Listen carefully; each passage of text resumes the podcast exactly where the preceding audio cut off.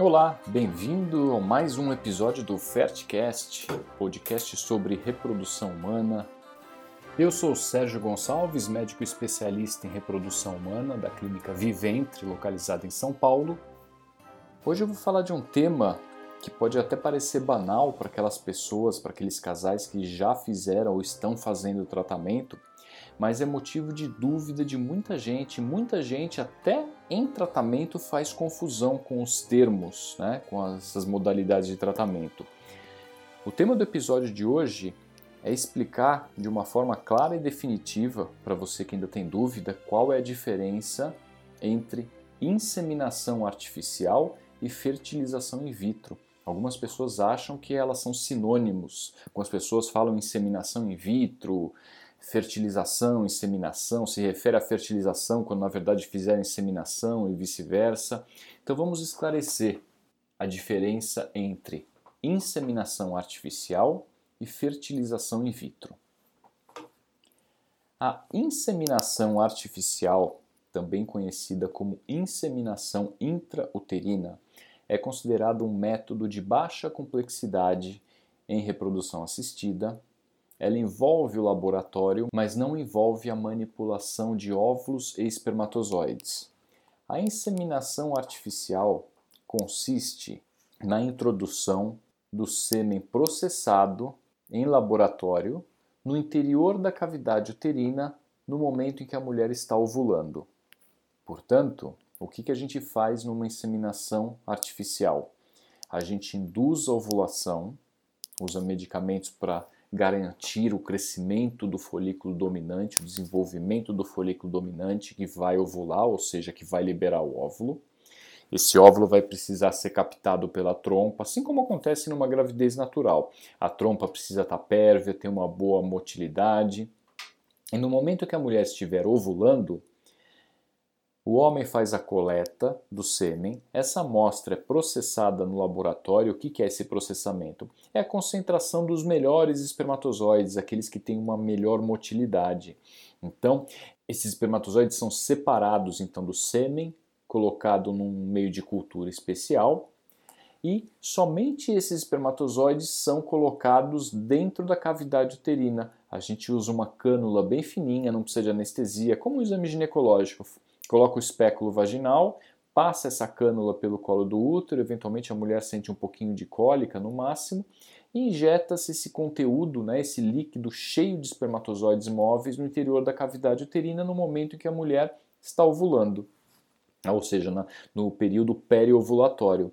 E aí a gente espera que esses espermatozoides façam o seu caminho, ou seja, percorram da cavidade uterina, o orifício que comunica a cavidade uterina com as trompas, e no interior das trompas encontra aquele óvulo que a trompa deve captar quando o ovário tiver o rompimento do folículo dominante, ou seja, quando acontecer a ovulação. Então, na inseminação intrauterina ou inseminação artificial, a gente espera que a fertilização, ou seja, a fecundação do óvulo, ocorra onde ela ocorre na, na gravidez natural, quando a gravidez ocorre naturalmente, ou seja, no interior da trompa. A gente diz então, como a fertilização acontece no interior do organismo da mulher, a gente diz que a fertilização ocorre in vivo, diferente do termo in vitro, que significa no laboratório. E aí então, vamos diferenciar o que é inseminação intrauterina, o que é a fertilização in vitro. Na fertilização in vitro, como o próprio termo já diz, a fertilização vai acontecer no laboratório. Ou seja, tanto o óvulo como o espermatozoide precisarão ir para o laboratório para que a fertilização ocorra. Então, o procedimento é um pouco diferente. A gente estimula também o desenvolvimento de folículo, mas a gente usa doses maiores porque a gente quer vários óvulos ao mesmo tempo sendo produzidos, sendo maturados. A gente aspira esses óvulos por via transvaginal, sob anestesia. A gente tem um episódio específico que fala de cada etapa da fertilização in vitro mais em detalhes.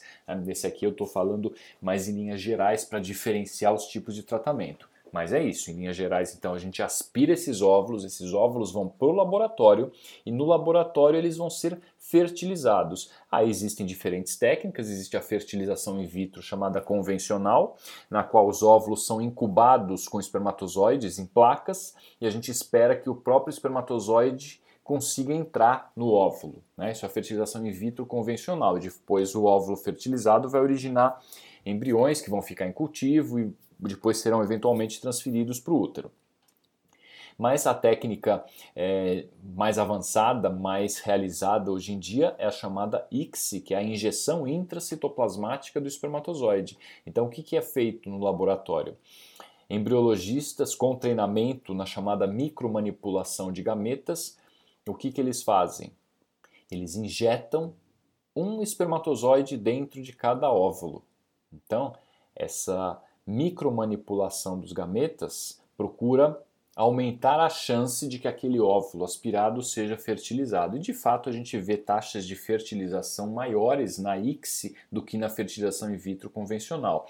Mas aí é, depende muito do fator de infertilidade, existem algumas discussões sobre quando fazer a FIV, quando fazer a ICSI, né, que não é o objetivo aqui desse episódio.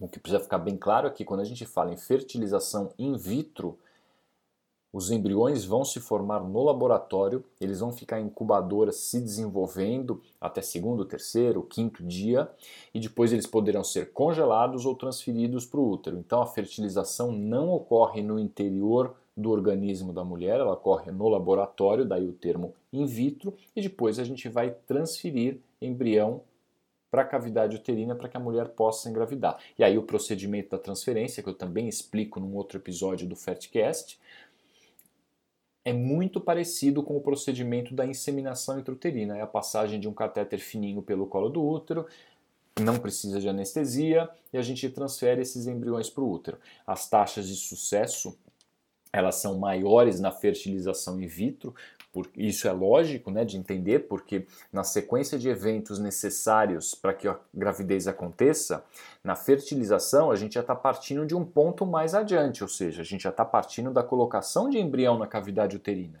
Na inseminação a gente está colocando espermatozoide e várias etapas vão precisar acontecer no organismo da mulher para que esses embriões ou este embrião se forme e eventualmente implante na cavidade uterina.